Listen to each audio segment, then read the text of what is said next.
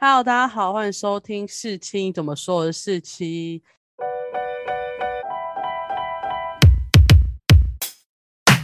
今天我们要蹭一下热度，要讲《华灯初上》的观后心得。然后我觉得《华灯初上》这出剧，若自己看的话，它的观影感受不会那么高，还是要跟别人一起讨论会比较精彩。所以我就找了鱼度来跟我一起讨论。我们欢迎鱼度。Hello，大家好，我是鱼度。那我们今天大概呢，就是会分四个阶段吧。一开始就是我们要讲一些对这出剧的整体看法，或是我们自己给它评分，然后我们自己喜欢的程度。然后这部分我们就不爆雷，但过了这部分之后，我们就会开始讨论剧情，包含第三季的剧情就会开始爆雷，就大家还是看完之后再来听讨论比较好。那我们就进入第一部分，就是你对这出剧的看法，或是你的评分这样。那我先讲我大概的看法好了。我觉得《华灯初上》是一部蛮特殊的电视剧，因为它各方面都算是顶级的配置，包含他找了那么多大咖。我不相信还有哪一出电视剧可以再找那么多大咖，就是你光要把林心如跟杨锦华凑在一起，加上吴康仁，可能就是公式的那种旗舰大剧有可能吧。但我觉得公式的旗舰大剧可能不会有那么高的传播力道，所以 我觉得整体来说给他很高的称赞。但我必须嗯说，我没有很喜欢这出剧，然后我觉得这出剧有它存在的必要，但不是我会喜欢的剧。而且，因为如果大家常听我讲一些电影或是电视剧的话，你就会知道我会比较喜欢刑事侦查啊，或是法医搜查这种有案件的。所以，如果《华灯初上》中没有悬疑这部分存在的话，基本上我真的不会点进《华灯初上》看，就算它再怎么豪华。就是我记得我去年看了第一集，是抱持着到底在演什么，我只想知道他到底在演什么，然后按继续看，然后我才知道哇，有刑事侦查部分，然后我才继续耐着性子把它看完。不然基本上我觉得它的叙述对我来说，到了后期比较冗长，我其实没有办法很认真把它看完。就是我有看完，但就有点像是看过，就是我不是提起很高的兴趣去看的那种程度。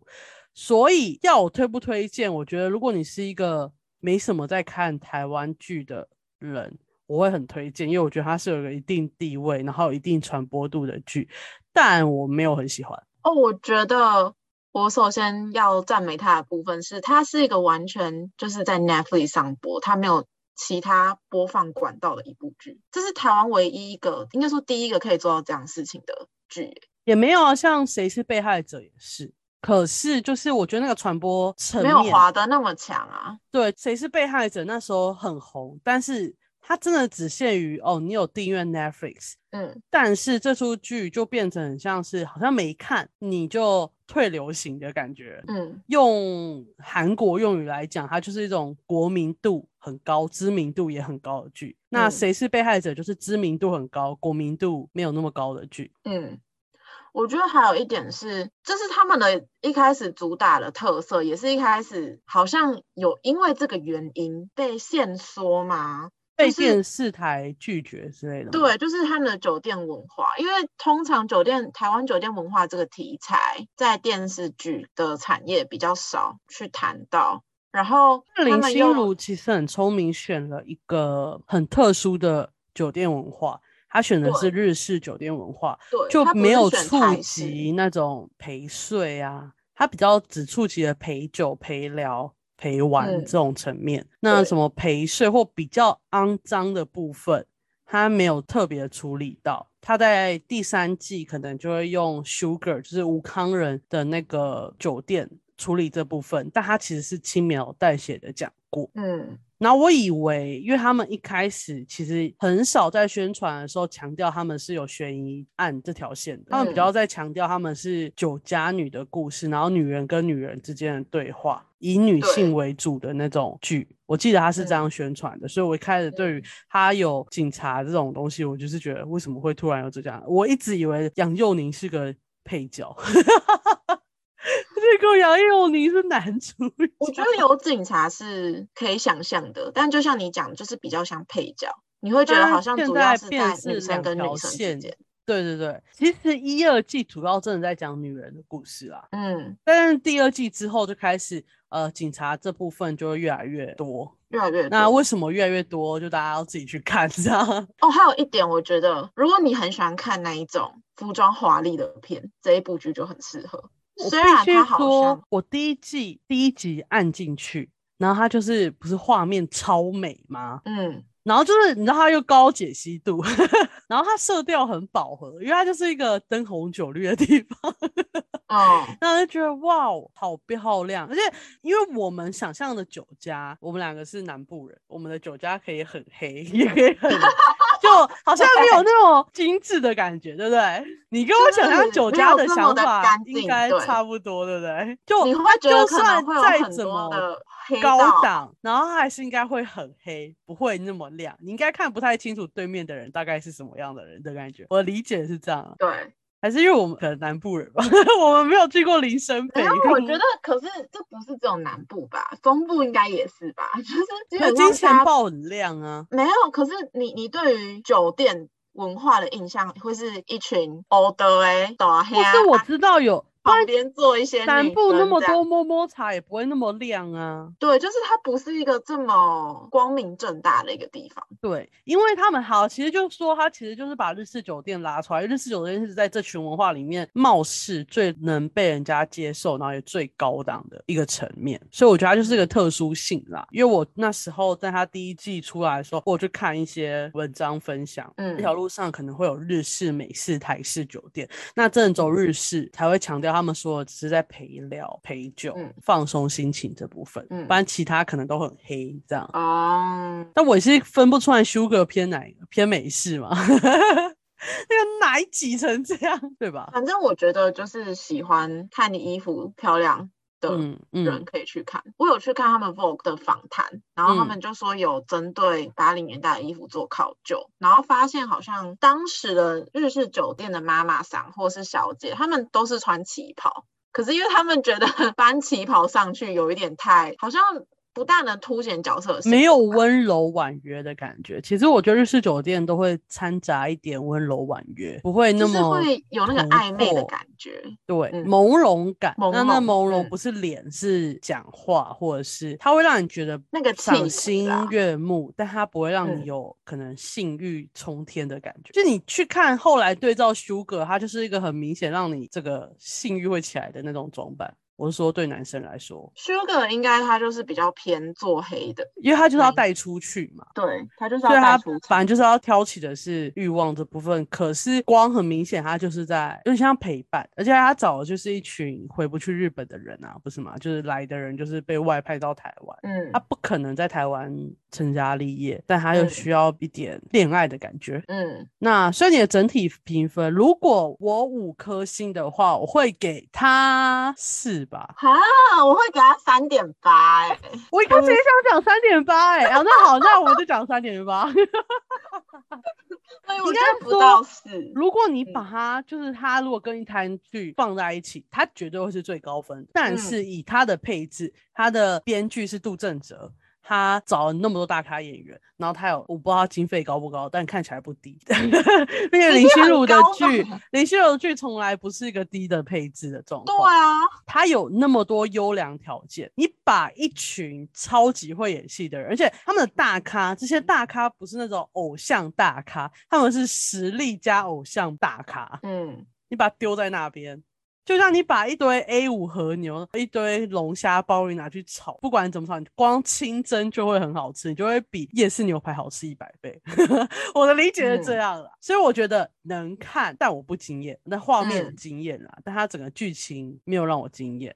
应该说我会嗯推荐它，我会推荐两个地方，一个是画面、服饰跟演员演技。我嗯最不喜欢的就是它的剧情发展。嗯，我觉得主要就是前面你刚刚讲的那两个是这一部剧很大的看点，对特别是那个演技跟卡斯的部分。演技真的很棒，就是这些人不愧是大咖，我只能这样讲啊。当然有些人不是啦，我们等下后来再来 聊那个演的烂的人。哦天哪！然后我觉得其实我一第一季看完，我很期待的原因，不是因为我想知道凶手是谁，我从来看这出剧，我从来不想知道凶手是谁，我真的完全不想了解。但我很想知道他怎么把酒店文化带出来讲。他在第一季我觉得做的不错，但第二季就很淡化很多，第三季就完全没来管这件事。嗯，然后他第一季营造了很多女生不是只有嫉妒，女人间不是只有勾心斗角，有一种互助的情谊。对第二季没有，但第三季。某些又又有出来，对，然后剧情我不怎么推荐到第三季，原因是因为它有些特殊的东西，个性会突然第三季被凸显出来，但它前一二季真的轻描淡写来讲这件事，对我来说是一个断层，我不太喜欢这种断层感。嗯，那这个这些角色做突然做这件事情，有一点不像他的风格，这样吗？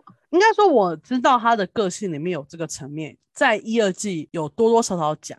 但他不会变成那么凸显，成为一些行为表现出来。我现在讲话超级抽象，我自己都受不了。但是因为他会爆雷，所以我现在讲不出来。嗯，那粉关系，我们前面就是大概跟大家讲一下，大家可以去看。在服饰那种演技上，我们就是推荐大家去看。如果你是真的很注重推理啊，或者真的想知道凶手这样的话，我是觉得不要放那么重的期待。嗯。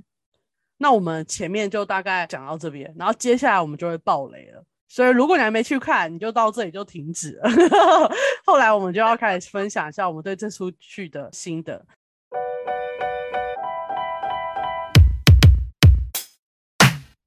好那，接下来我们要来讲一下我们对这出剧的剧情跟一些想法。我主要是有想要分享几个，分别是最感人或最生气的剧情，第二个是最惊讶的反弹，第三个就是我们里面最喜欢的角色。我们就从第一个来讨论好了。哎，我特别来打一下预防针，好，我们接下来可能都在讲比较负面的对这出剧，因为其实我们两个对他的期望那么高，还是会有一些觉得他可以做得更好。因为以他那么高的关注度，我觉得他可以更厉害的地方，所以我们大家讲话如果没有讲到好话，那也是正常的。因为我觉得好的东西大家都看得见。接下来第一个最感人或最生气的剧情，最感人或最生气哦。嗯，或是演员。好，我先分享好了。其实第一、二季我没有什么太大感人的剧情跟点，就是我其实看这出剧的情绪一直都很平淡，就是那情绪都没什么波动，就是看完接收到资讯这样而已。但是在第三季，就 Rose 最后决定把紫薇送还给他生父的时候，然后他一开始就是讲很难听的话，就是说你对我是个负担啊，或者什么。然后紫薇就很难过，然后就冲出家。Rose 去找他的时候，就跟他说：“你不要骗我，你不要假装你不在乎我。”这段我就觉得这个情绪有起来，我就蛮喜欢的，我觉得蛮感人的。然后其他地方我其实真的是情绪都很平淡，连那个凶手出来我都没什么感觉。而且凶手出来，他到最后两集开始讲花子的私生活嘛，到那里的时候我才突然惊觉，哦，凶手是花子哦，然后就没了，就是那个情绪极度的平淡。那最生气的剧情哦。那当然是那个啊苏妈妈她继父叫啥？就是他叫什么名字啊？朱文雄。哦 朱文雄抢紫薇这部分，我真的是气到，我真的是觉得这些人真的是有病哎！大家知道朱文雄是个多么夸张的人吗？但我觉得不止朱朱文雄夸张，苏妈妈的妈妈也很夸张，对吧？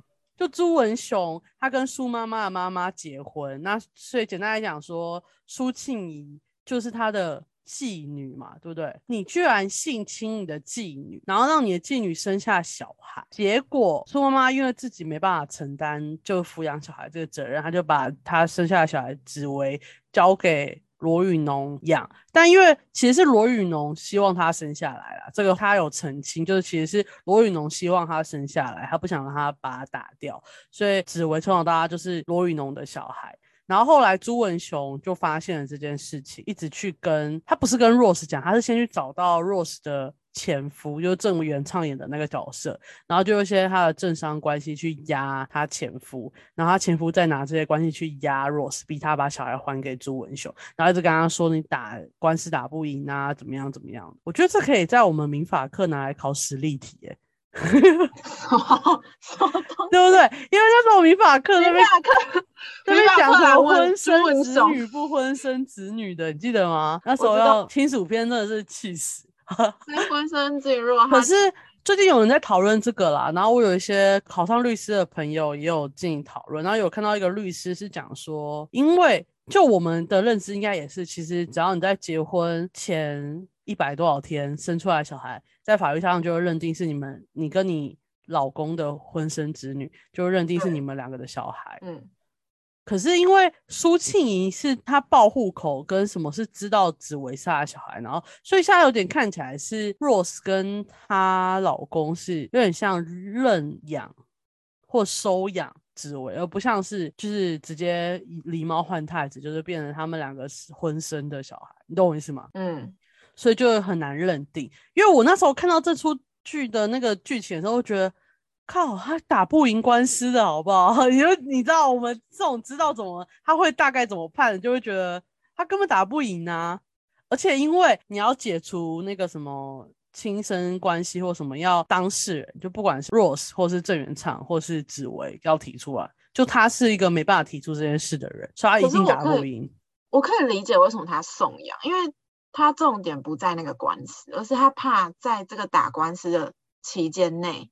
因为你可能要提出很多证据，我知道，我知道，他其实自己也有讲啊，他就说，其实你这样讲出来，紫薇就会知道他自己是性侵生出来的小孩啊，这样就会伤害到。因为花子自己也有讲，你为什么不怎么样？你为什么不怎么样？嗯，虽然我们到后来就可以理解花子为什么那时候那么生气，若是把小孩送出去，嗯，因为花子就是因为这件原因把苏庆怡给杀了，嗯，那我觉得我第二生气的剧情，就是刚刚是因为朱文雄这个人。还有那个社会为什么一直逼他把小孩还过去？明明就是一个不符合法律的。嗯，然后第二个生气的点就是凶手居然是花子，我不是猜不到，哎，我是没猜到，哎，这可以讲。就那时候我们记得我们那个在一月的时候讨论过凶手是谁，然后来鱼肚，你们那时候怎么猜？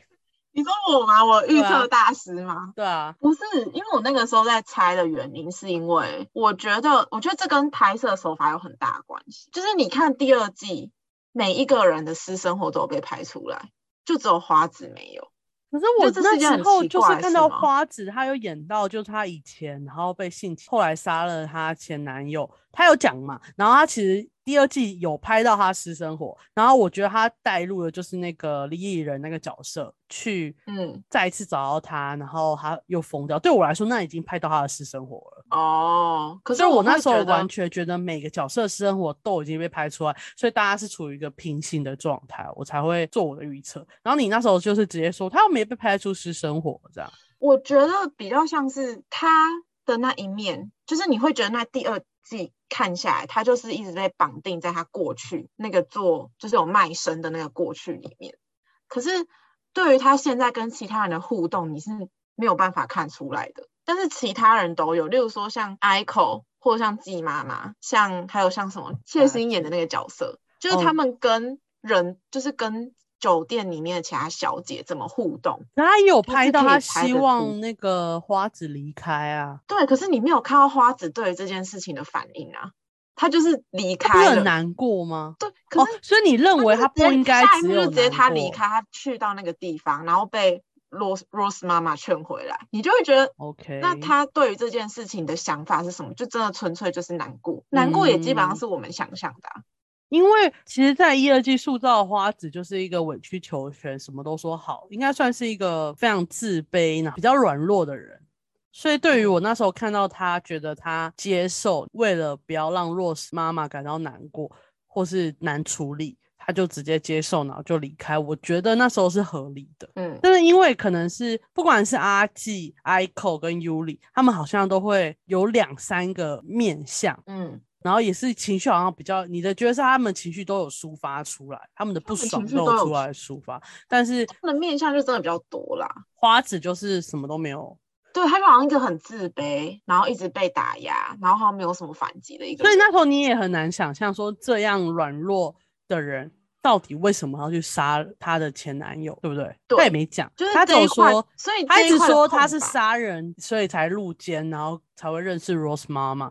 但是他的情绪一直都是很软弱，你就很难想他为什么会因为杀人这件事，什么事会让他想去杀人？嗯，就因为其实苏庆颖讲话对他讲话也很难听，到后期啦，当他也没有想去杀他的感觉。嗯好，反正这集第三季呢，就是说花子是杀了苏庆怡的凶手。那他主要原因有两个吧。第一个就是，呃，苏庆怡想要把紫薇带回带回他身边，然后跟他一起去日本，所以苏庆怡就写了一封信，就告诉紫薇她的身世。她原本要在她生日的时候寄给紫薇，让紫薇看到，然后她就是觉得紫薇就会跟他走。然后他有一个备案，就是如果紫薇不跟他走的话，他他要栽赃罗斯妈妈贩毒。所以他才会把那个白粉收着，嗯他要栽赃给罗宇农，就是觉得说只要罗宇农进了监，那紫薇一定没人照顾，然后他又可以把紫薇带走，然后去日本过一个比较好的生活。因为那时候罗宇农帮他前夫顶罪的时候，也是苏庆怡在照顾紫薇的。嗯那在他当天，花子就拿了那个信，他看到了，反正就是那封信，呃，蛋糕店他那天没办法配送，所以就寄回给苏庆怡。然后看到之后，他就去了光找苏庆怡对峙，想要知道为什么要破坏 Rose 妈妈跟紫薇的美好的关系。因为花子也是他们这个家庭下面的成员嘛，嗯然后其实他们两个也给花子有家的感觉，嗯是一个避风港的地方。他就去找苏庆怡对峙，然后其实那时候苏庆怡已经偏疯魔状态吧，他就是他很想在离开前把每个人都惹怒、欸，你不觉得吗？就是他想要得罪所有人。对，他在离开前不知道为什么要把所有人都得罪，然后他就跟他说：“你不过就是罗宇农的狗。”这件事就刺痛到花子的内心，因为那时候花子为什么会入监，为什么会杀人未遂，就是她的前男友骗她去卖淫，然后一开始嗯她就觉得说她还是爱着她的前男友，所以她心甘情愿。后来她男朋友就用逼的方式逼她去卖淫，她也就说算了。但后来发现她卖淫的钱，她男朋友呢，她的前男友就是去养其他的女人。嗯然后她就觉得哇，我用我身体赚的钱，然后你让你去外面偷情吗？嗯然后那个男生就直接跟他说：“对啊，我就是比较喜欢那个女生，你就是我的狗之类的。”然后他就是这句话可能就是他的触痛点，然后他听到这句话就疯了，然后就拿那个烟灰缸嘛砸爆苏庆怡，苏庆怡就倒了。然后嗯苏庆怡倒了之后，下一个来的是谁？是阿达，就是花子的绯闻男友、暧昧对嗯象。嗯，可是他们两个居然爱到阿达要帮他消灭证据、欸，我觉得这件事对我来说就很不合理啊。超不合理啊！没有，现在开始，我现在讲的这段剧情完全就是不合理啊。那我们要开始来讲为什么不合理好了。这段为什么我们俩都觉得不合理？第一个，苏庆怡到底为什么会突然变得那么欠打？没有啦，就为什么要得罪那么多人？嗯然后第二个不合理的点就是，哇靠，苏庆怡有恨罗宇农，恨到他要栽赃他贩毒吗？他有一嗯百种理由把紫薇从罗宇农身边带走，而且我相信罗宇农这种人，苏庆怡跟他讲，因为罗宇农其实就把苏庆怡当成他的好朋友，就是超级好朋友，算是跟嗯他生命同等重要的程度。嗯我觉得苏庆怡去跟他讲，就好好的跟罗宇农讲，罗宇农绝对会让紫薇跟他走。我后来在想，有想回到是不是，就是你我们刚刚有讲到的，苏庆怡她一直觉得她自己是那个被施舍的人，所以她就是忍无可忍，到最后就全爆了。她就是她甚至在分那个股份的时候，我就有那个意味，就是她也要变成那个施舍的人，去施舍那一些人，那一些酒店的小姐们。而且我看到有人把钱分下说去我有看到有人说苏庆你为什么要讲那么难听的话对花子，就是他其实也在花子身上看到以前的他，就是一个需要被罗云龙照顾的人。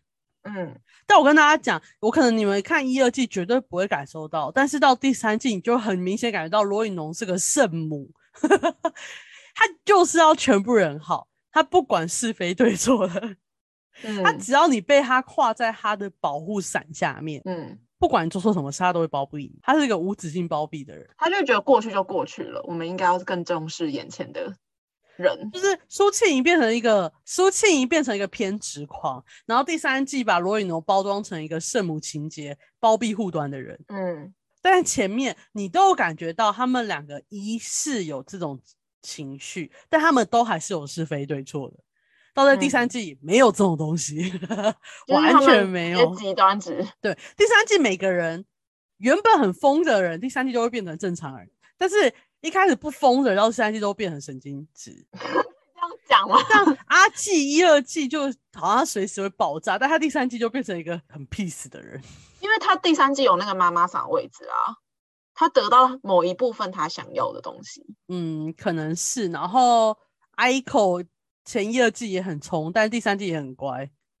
大家可能就是因为他遭受到一些遭遇。Ico 他变那么乖，也是因为罗宇农的圣母情节。对，哎，其实阿纪变那么乖，也是罗宇农把他的钱还了，他压力就瞬间少一半呢。哦，不过我记得苏庆怡是不是有想要帮他还的，然后被阿纪整个大拒绝。王姐前一二讲有类似的情节。我还是觉得主要是阿纪他有那个妈妈嗓位置，他就会变得比较稳重一点。然后又加上你讲的那一个罗宇农，你帮他还钱这件事，因为罗宇农还钱的态度，帮他还钱的态度比较好了。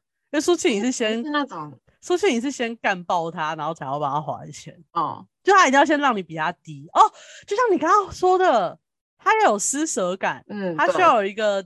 高高在上的感觉才要帮你还钱。他觉得罗宇农就是这样对他的，所以他也要这样对别人。但罗宇农真的不是这样讲话，罗宇农讲话方案就是我先帮你还，然后之后看怎么样再说。啊，罗宇农就想当圣母啊，是真的。就你这第三季很明显感觉到罗宇农真的，他就是想要当英雄，他很适合去演漫威。不是吗？你不觉得他很想当大英雄吗？可是是因为罗宇农在每个人都一定要照顾到。但罗宇农就相对在一个比较温馨，也没有到很温馨，是比较好的家庭环境上长大，或者是他在不好的家庭环环境下长大，可是他遇到的人都至少是有在爱他的。嗯，就是他苏庆怡得到一个最大爱就是罗宇农，但他后来就把他越想越，你知道？我觉得可以去推论到苏庆怡他这边会太偏题，但是从他的家庭教育可以感受到，他就是在这样的环境长大。他妈照顾他，也就是施舍他的那种感觉。他妈也是为了自，就他妈是一个严重为了自己的人。对，所以其实苏庆莹在一二季，就是他是一个会顾大局的人。嗯，可到第三季，他就整个，我觉得他可能就觉得他要走了，他就完全不留情面，把他自己的情绪或自私点都表现出来了。我觉得也有是那一种前两季的他，表面上他顾全大局的他，是一个很成熟稳重的角色。那那个角色其实是没有小孩子的那一面的，然后他第三季就把那全部很小孩、很任性的那一面全部都带出来，有可能也是拍摄手法，就是要把这些东西全部都集中在第三季。但我自己就会觉得他的那个情绪或是他角色的断裂感很大，对我来说啦，嗯，因为罗玉农第一、二季都还蛮。就是小孩的，然后他情绪也是很重要。可他到第三季就变成一个顾前大局，就他们关于大局这件事，他们两个的状态是整个反过来的。嗯，就是罗宇农会为了大局，然后把自己的感情收好，但是。苏庆怡就是让那个大局陪他下去，然后就因为这件事，就是因为他的犯案动机跟一切都太薄弱，不是太薄弱，就是你感受不到他的高度相关跟惊喜度，所以他为了这件事创造了很多角色，你就瞬间觉得都是废人，包含霍建华演的快木，包含宝宝，就是那个吴康乐演的角色，还有爸爸妈妈朱文雄他们这些角色，你都会觉得。他们可以没有出场的必要，并不影响这件事情。罗宇农的家庭也是啊，对，这六月啊，或者谁都一点用。纹身好，纹身好，对，纹身好看，我连人都记不住了。其实郑元畅的角色也没有很需要存在。嗯，虽然这件事都跟花子去杀了苏去怡有一点点的关系，但它都是一个很遥远的关系。你可以有各种理由让他有其他的状态。推进这件事情，其实我觉得这可能跟他们拍摄的角度很很有很大的关系。如果他们不要让观众去猜凶手是谁，一开始就把凶手带出来，然后去刻画 Rose 跟那跟苏庆他们之间的那些爱恨情仇的话，这一部剧就可以好看很多。就是它可以在我心中从三点八升到四点二这种，它就会变成第一季啊。基本上我给第一季的评价非常高哎，因为我觉得第一季。他把悬疑是悬疑，但他其实超级不重悬疑，就是他讲真的是两个女人，或是这群女人的爱恨情仇。我给第一季至少给到四点五，嗯，然后第二季他就开始悬疑感变重。我觉得他第二季就在讲各个人的私生活嘛，嗯，我觉得也很精彩，所以至少也有四。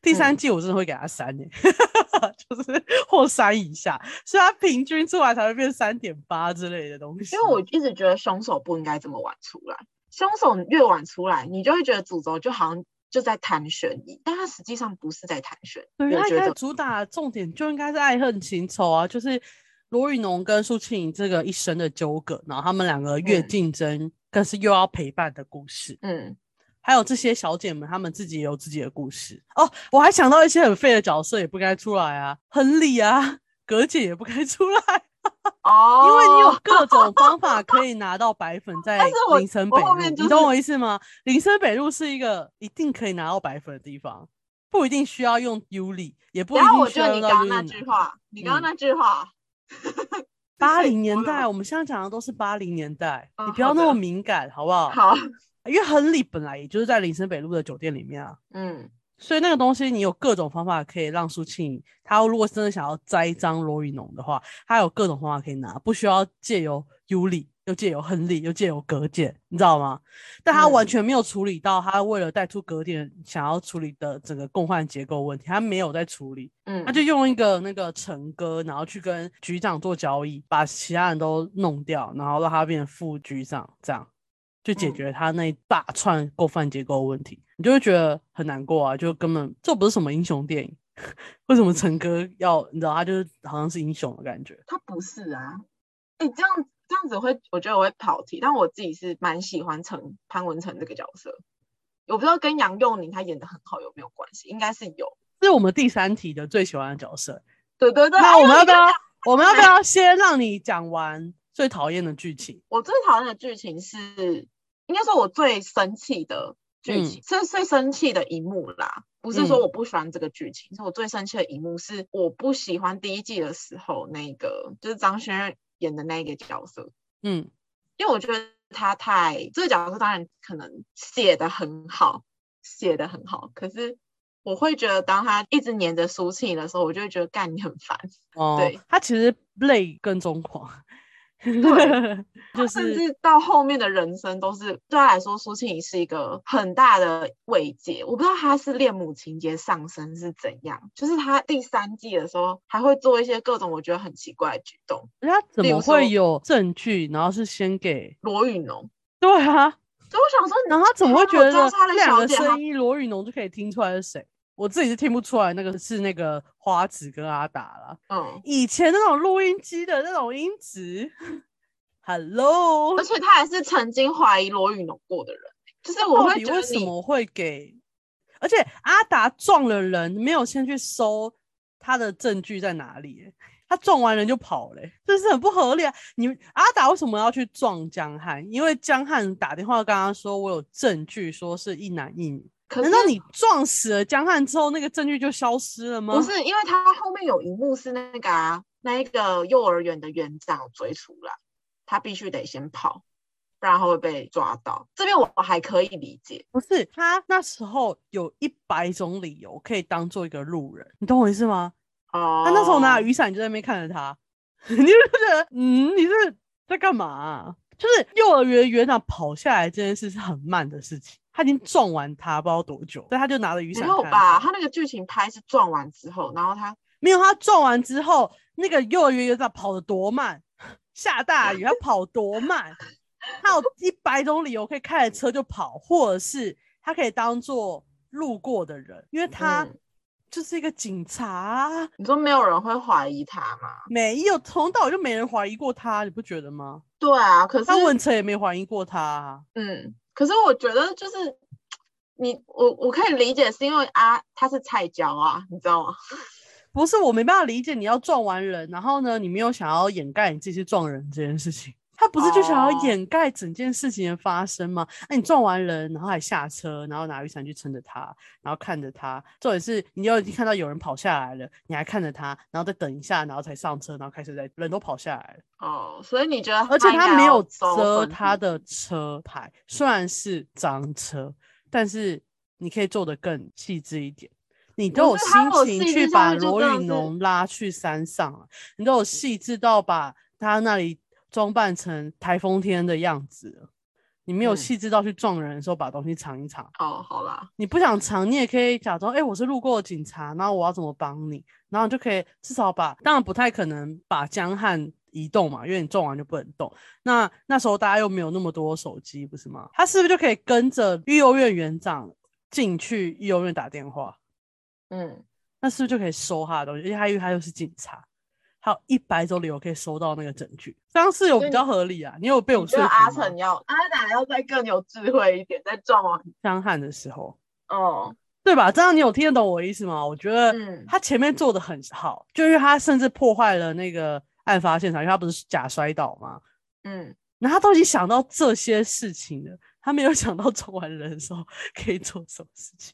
但我还是会觉得就是时间呐、就是考量到就是时间这件事可以说服我，就他没有来得及做这件事，还有他的情绪上，因为他哦怕，被对发现。对对，好啦，我这因为我自己是一个很爱看这种剧的人嘛，所以我没有，你就应该把它当做是悬疑片我他自己有在后来他就在强调悬疑呀、哦，好了好了。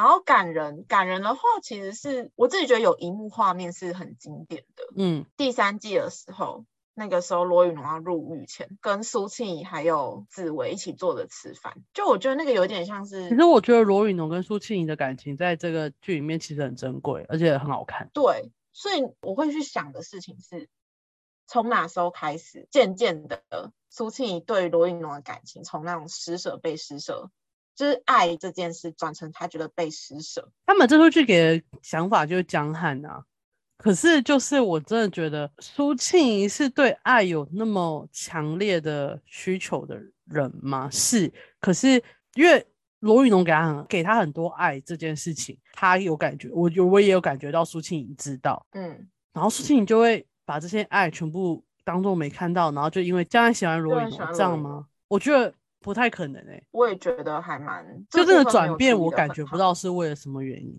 嗯，它也不是慢慢的，它就会突然变这样，我就觉得那个断裂感又出来。嗯所以我才会很喜欢他们那个同桌吃饭的那一幕，就是你讲的那个有那个情谊是珍贵，在那个时候，至少你知道在那个时候是珍贵的嘛，因为他之后还帮他带小孩，这样说对吗？但对啊那个时候紫薇还是罗宇农的，就是小孩的时候，要帮他带小孩，然后去探他监，然后可能。发生什么事情，就是都是他外面照应，然后最后跟他一起合伙开了这间工作，就是这个这个酒店。我就是我我觉得就很好看，在那那段时间。可是其实到后来他们吵架，罗宇农也就是他就是个圣母，他还是会不管怎样，他第一个心就是偏向苏青。嗯，然后当然苏庆怡那时候解读可能就是你就是需要施舍我，我就是一个你展现圣母的场域，这样。嗯，但是怎样都不会比江汉给他，江汉根本没给他什么爱，你知道吗？我感受不到江汉爱苏庆怡。那好，因为你要解释为什么女人的嫉妒心就是不可理喻，我觉得没有。可是我觉得你讲那个断裂感是有的，有嘛，对不对？对，就是你你会觉得其实讲得通，但是我觉得以这种剧情那么高的配置，嗯，我不希望有那么强烈的断裂感，对不对？就如果你在一个小成本心这件事也，是很多东西然后集起的，而且你也不可能只有嫉妒。嗯，可是他在那一个转变的那一当下，你会觉得他好像眼里就只有苏庆怡对罗宇农的那一种恨，那爱去哪里了？你会有这样的疑问出来。为什么突然那一夕其实每个人都有在提醒苏庆怡、罗宇农对他有什么行为或对他有多好。当然，苏庆怡那时候都会觉得很刺耳，他不嗯会有那么恨的感，他要去筹划一个贩毒这个局去弄爆罗宇农。就是我自己觉得他可以写得更好了。嗯因为第三季其实有很多很无聊的剧情，很没有必要提的剧情，它是可以删掉的，它是可以把这些事讲好的，对不对？嗯 那些剧情就是有点想跳过。因为我一直觉得以为嗯，我一直以为后面会去交代苏庆怡的身世，就是他怎么跟快木认识的这种。哦，对他也没有讲。然后其实你也不用跟我讲亨利跟耿姐，亨利跟耿姐就算不是 gay，没有那些男男床戏，他们还是可以有那么强烈的兄弟情谊，就是关于钱这件事可以强烈很强烈的兄弟情谊，不一定要硬要说他们两个是 gay，就那、嗯那条线也很不必要。然后尤里就是一个脑包吧，我觉得。哎哎哎，我觉得这好我更正我的我更正我的用词，他就是一个恋爱脑。对，但我其实觉得他后来就是跟他说看谁撑得久，或者说什么我还是要等他出来什么之类的，我觉得是我完全可以理解。我不知道应该是谢欣颖，因为谢欣颖处理的太好，所以我完全觉得这种人就是很常发生，对吧？对，你是要讲这对，个就是就是谢欣颖，就是但我就说尤里是个脑包是正常的，但是谢欣颖把这个脑包演得很合理，真是超屌。会觉得他就是这样。那我们直接进入第二个题，就是最惊讶的反转。我没有惊讶到，没有任何反转让我惊讶到，反转就是我觉得我因为后就是连亨利是个 gay 这件事我都不觉得反转，因为我觉得他就是一个滥情，所以男的女的不重要，你懂我意思吗？最惊人的反转，我觉得就是就是就是就是潘文成那个角色啊，说他就是用条件交换，因为我拉掉一个利益集团这样了。我觉得这个还好。我觉得这不反以转为他啊。后面会嗯想要去处理那个所谓结构性的问题，或者是他可能会想要，例如说他会去坐牢之类的。就我也是觉得，哎、我刚刚是不是没有讲？那时候我跟你讨论那个解决的时候，我给你的解答是什么，对不对？我讲了一个我嗯自己觉得很酷的结局，但你的那个鱼度完全不认同。就我你那时候是说，把你说大家就想要看霍金华把林心如送进牢里那对，我就？觉得，因为我就是觉得罗宇农就是要把林心如弄进牢里面，但我当然没有觉得是因为要贩毒或什么。其实我我讲的也很合理啊，就是苏庆莹就是要把他罗宇农弄进牢里面啊。我那时候没有想到他是因为想要紫薇才把他弄进牢里面，我只是觉得他就是恨罗宇农，恨到想把他弄进牢里面。你懂我意思哦？吗？我只是那时候没有论述的那么清楚。我觉得他觉得，不管谁杀了苏拍庆怡，他们就是是整出剧就是要把罗云龙弄进牢里面，这时候技巧爆点。没有，我觉得，因为你那时候是跟我说，就想要看霍建华把林心如送进去。可是我觉得，如果真的这样的话，那整个影集会失焦的，非常的严重，因为大家就会非常想要看这对夫妻怎么相爱相杀。那时候快木出场有多么的摇摆，你以为他后面会很多戏份，结果根本没有，好不好？我那时候看完第二季，你会不会觉得快木是个大反派？会。然后苏庆怡唯一在外面就是他死后可以有线去处理他想处理的事情，只有快木啊，没有嗯其他人会帮他，只有快木会帮他。哎、我那时候是很合理的推断吧？啊，第三季这些东西完全都不见了，好不好？这不是我问题吧？你看第二季通常都会有这种想法啊。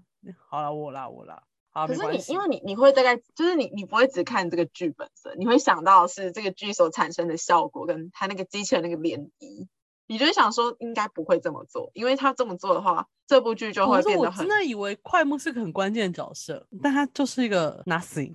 我以为他是关键的角色，因为我很期待看 有了，他他也算是一个小关键的角色，因为他连接的是他帮潘文成找到整个构犯结构，对但那个这件这条线完全讲的不清不楚，对，他完全没有，就是他只是他就是他问成突然讲了一句：“哦，我有他有合作，然后他会告诉我谁在贩毒，就这样而已，就这句话而已哦。嗯，”就嗯，而且我会以为他会把那个你知道什么蔡老板哦，泰国逃去泰国那一个，就我就会变成韩，剧，韩剧才会处理更大贩毒集团，台剧不处理贩毒集团。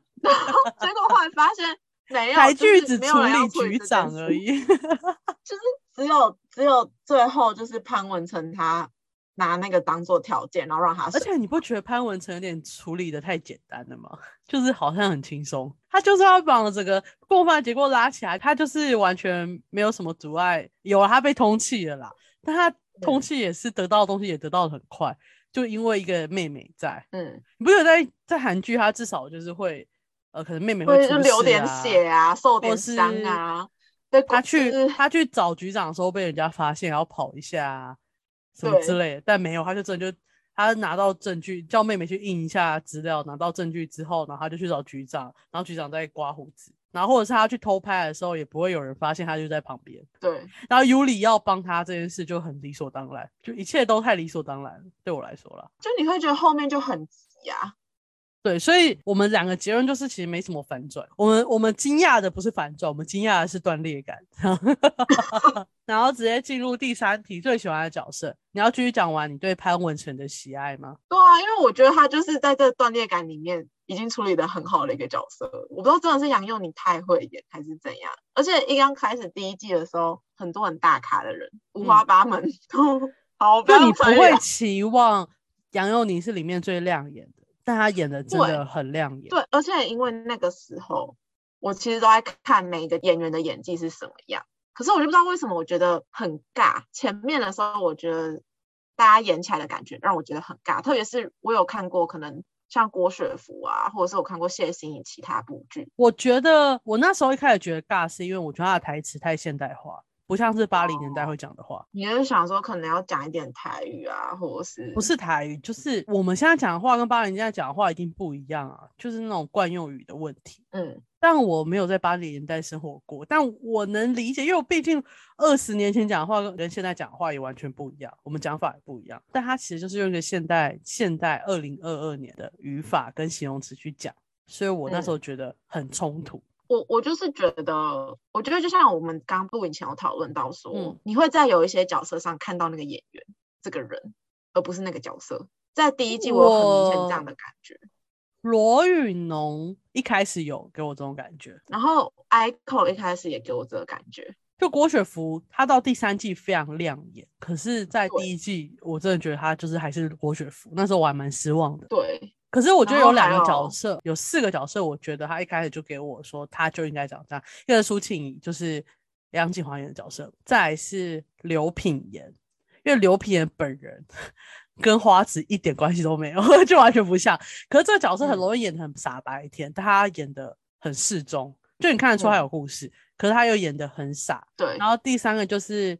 潘文成、杨佑宁，因为他之前后来都去中国拍戏嘛，他真的是被嘲笑到爆，就是不是演技问题，就他长得不帅，可是他他在里面超帅，我真的觉得很帅，然后他又很融入潘文成这个角色，跟他以前演的不太一样。然后第四个就是宝宝，就是吴康仁，他时男时女，可是他时男跟时女的 timing 都很对，就他这个时间点可以变回他的男生，就他在强迫人的时候。嗯，不是说声音哦，他是整个人就很男生，把他的男子气概。他就算又很嗲的声音，但是你还会觉得他是个男的。然后他在女的时候又很女，然后你会知道他为什么这个时候要用女生讲话。对，就那个 timing 很厉害。他那个很真的还蛮会抓的。我那个当然尤里也很厉害，可是尤里我对我来说还是先新颖的，他没有让我觉得他是尤里。嗯，我觉得好，我就不要讲让我出现那几个角色，但反正。我自己比较欣赏的就是刘品言的那一个，就是哈娜的角色，花泽角色跟就是潘文成。对，因为哈娜是他演，就一刚开始我还想说，哦，刘品言，因为上一部我是看未来妈妈，嗯，然后结果他是让我忘掉这个人是刘品言，他是让我觉得说，嗯，他就是花子。其实对我来说，因为毕竟我是个 Sweetie 的狂热粉丝嘛，刘品言我知道他的演技很稳定。就是他每个角色真的都不太一样，因为他也有他有拿过金钟奖，而且他每个角色都跟刘品言没什么关系，就是都不太一样。就哈娜真的值得称赞，就是因为他只要多一分就会太过，少一分就很假。对，他在一个很棒的位置。对，然后潘文成就是帅啊，就演的很好啊，就整个帅爆。我不想要特别，我就想称赞他很好而已。的时候他哦，我要讲啊，我刚才没讲到，就是他是第一季那时候不是很多大咖嘛，都在尬戏。然后我会有一点出戏，就是因为会看到那个演员的特质，而不是那个角色嘛。可是让我能进入那个戏里面，然后想要知道接下来发生什么那个角色，就是潘文成这个角色。因为你就会觉得，呃，他跟哈娜又有点不一样，是哈娜是会让我一开始觉得好像有刘品有点怕，后来发现不是哦，他让我忘记刘品言，而是让我看到哈娜这个特质。杨佑，我知道你要讲什么，你是不是想要讲说他在播出的时候？你会觉得每个人都是被丢进那个剧里面的人，但郭文成像从那个剧里面走出来的人。对对对，就是那个感觉，就你在装积木，可是你就觉得那个背景里面就是有潘文成，然后其他人都是被那个乐高插进去的，吸进去。但是潘文成不是，他是原本就在那里。因为他我记得他从就是他那个侦讯室哪里走出来的时候，我就觉得嗯，他就是应该这样走出来。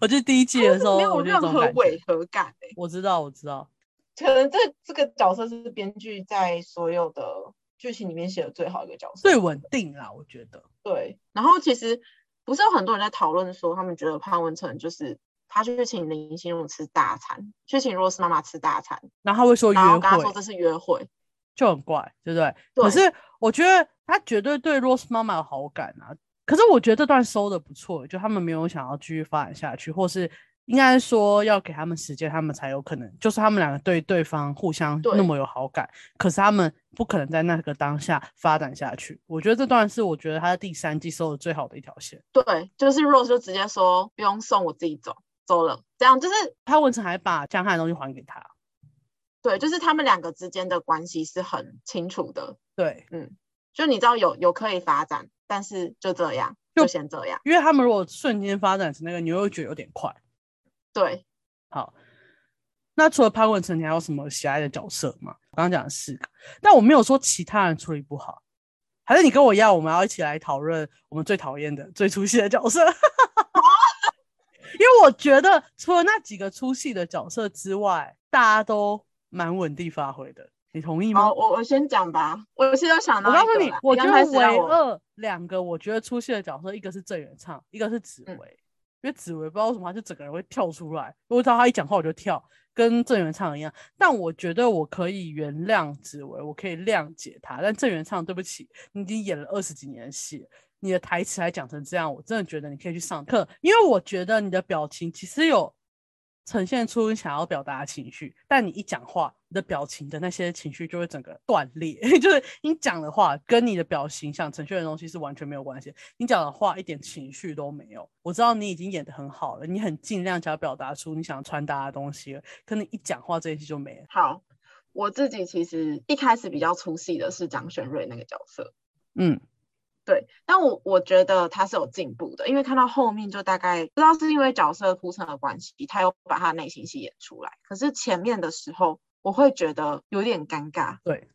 对，我不知道那个原因是什么，呃，我觉得张轩瑞，因为他很不像是那个世界的人，对不管是他真的版就大学生，版就不是在那个调通世界的人，他本来进去就应该会有一种光环在。我的光环是属于他，就是旁边会有一保护罩，他走进嗯。去本来就跟大家都不一样，所以我嗯。觉得那个时候我可以理解。但他后来越来越了解调通文化，越来越了解苏庆莹跟罗云龙的故事之后，他就整个好像那个保护罩被拿掉，他就被融进去那个调通的世界，我觉得蛮酷的啦。在第二、第三季的时候，可是我自己会觉得他那个保护罩里面的角色，他应该更有我知道他应该可以演得更好，但他出戏感就是没有例如说郑元畅我跟你们不一样，嗯。那种不一样去分，我觉得你们是比较脏的，或者是比较低下的，我是比较清高的。我假设，我就像这种的情感应该要更被发挥出来，但没有在第一季的时候感受到。对，我觉得张学友那个角色和宇恩，他没有想要知道条中的对错，他很想进入那个世界，所以他很冲动的只想进入那个世，他是想要进入苏庆怡的世界。对。可是苏庆怡就在条中的世界里面，他进去有对发现自己就融不进去任何人，可是他后来慢慢融进去的时候。他的那个突兀感就没有那么深。当然，我嗯觉得张轩瑞可以做得更好，但他不会让我出戏，因为我觉得这个人他就是在第一季就应该那么的特立独行，那么的突出。我的突出的点就是跟其他人的世界不一样，可能嗯颜色不一样吧。就是调通世界的人里面都是红的、黑的、亮的，嗯可是河原很像是一个阳光色系、暖色系的人走进去，你就觉得那个颜色色调完全不一样，这样 我就哦，说其实像张翰那个角色，我其实也会觉得有点出戏吗？对，嗯因为我曾经有想过，若王伯杰来演江汉会是怎么样。可是其实我觉得王伯杰演的亨利也还好哎、嗯，可是我自己会比较喜欢王王伯杰演的亨利，那种有点风嗯流倜傥，然后有点渣。应该说他不够吸引我，就他要哦那么风流倜傥，不能用风流倜傥形容吧？因为风流倜傥是好的形容词。那嗯么风流、那么渣的人，我觉得他应该更吸引人。他帅是帅的，他撩是撩，可是你不觉得他有那种每个人都被吸过来的那种感觉？就像我说的，他男的女的都可以吸引嘛，但我嗯感觉不到个性被他吸引的感觉。当然是因为他们这个段的戏份也非常非常少，所以没有这段的处理。可是我觉得他会更有一种勾人的感觉，应该要出来。嗯，你是说像车子上面的那种，他们在汽车上去海滩，在汽车上那个火花，可以就如果他那么勾人，他在跟 Rose 妈妈或跟苏欣讲话的时候，应该会有一种释放荷尔蒙的感觉。哦，可惜的就是，其他在 Rose 妈妈跟苏庆颖面前，就还是那个小屁孩的感觉。嗯，可是我觉得他竟然可以撩那么多人，应该会再勾一点，或是他可以试图勾他们，然后他们两个直接把他打断那种感觉。嗯，因为他本来就是骗小骗美眉的嘛，对不对？嗯，尤里也是美眉啊。但是我觉得他可以释放一点那种感觉出来。可是他其实遇到这两个大人物的时候，他都没什么嗯吸引人的动作或什么。应该说，其实我们现在对我先把郑元畅跟紫薇拉走的话，这里全部的演员，如果我们站在一个跟一般戏剧比赛，他至少都有八十以上的分数。但如果你只是在里面。就是跟这群人这边互相比较的话，可能有些人就是五十分，有人六十分，有人一百分这样。嗯，但是他们绝对都比一般演员在更高。嗯，所以我就说看出剧你不会失望，我只是没有那么惊艳而已。好，那我们这一集讨论《华灯初上》的观影心得就到这里结束，我们下集见，拜拜，拜拜。